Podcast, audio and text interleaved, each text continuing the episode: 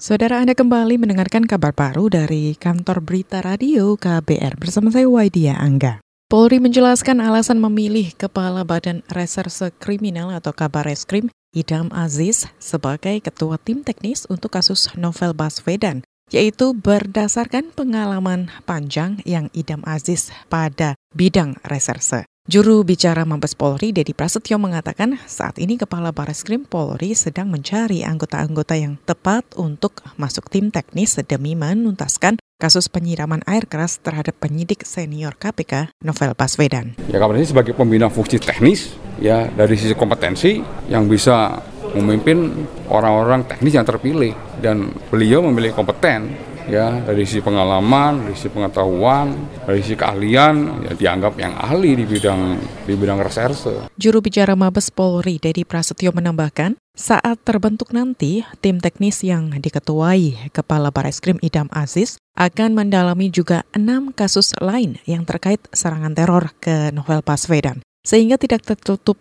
kemungkinan kasus yang terkait juga menjadi bertambah.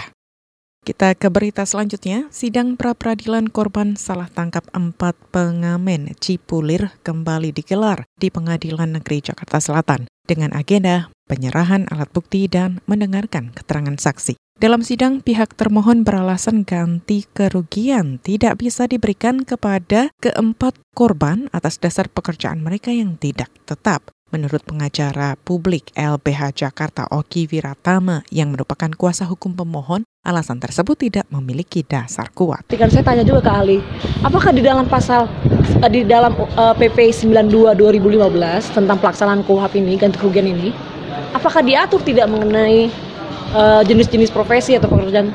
Tidak.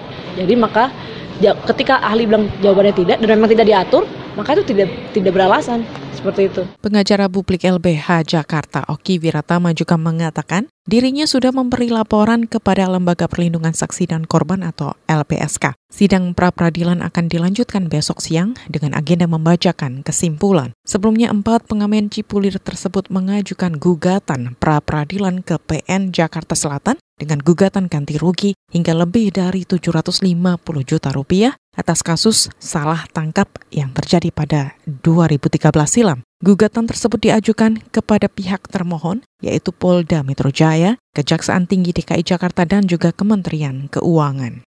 Kita ke berita lainnya, kalangan investor menginginkan tim ekonomi di Kabinet Presiden Jokowi berasal dari profesional. Demikian kesimpulan hasil survei yang dilakukan lembaga Kata Data. CEO Kata Data Meta Dharma Saputra mengatakan sebanyak 65 persen investor yang menjadi responden survei menginginkan tim ekonomi kabinet berasal dari kalangan profesional. Selain itu, mayoritas responden yang merupakan investor berharap Menteri Keuangan dan Menteri Perekonomian sama-sama berasal dari profesional. Sebagian besar menginginkan tim ekonomi kabinet saat ini yang akan dibentuk terdiri dari orang-orang yang profesional. Untuk Menteri Keuangan, hampir seluruhnya menginginkan sosoknya dari kalangan profesional.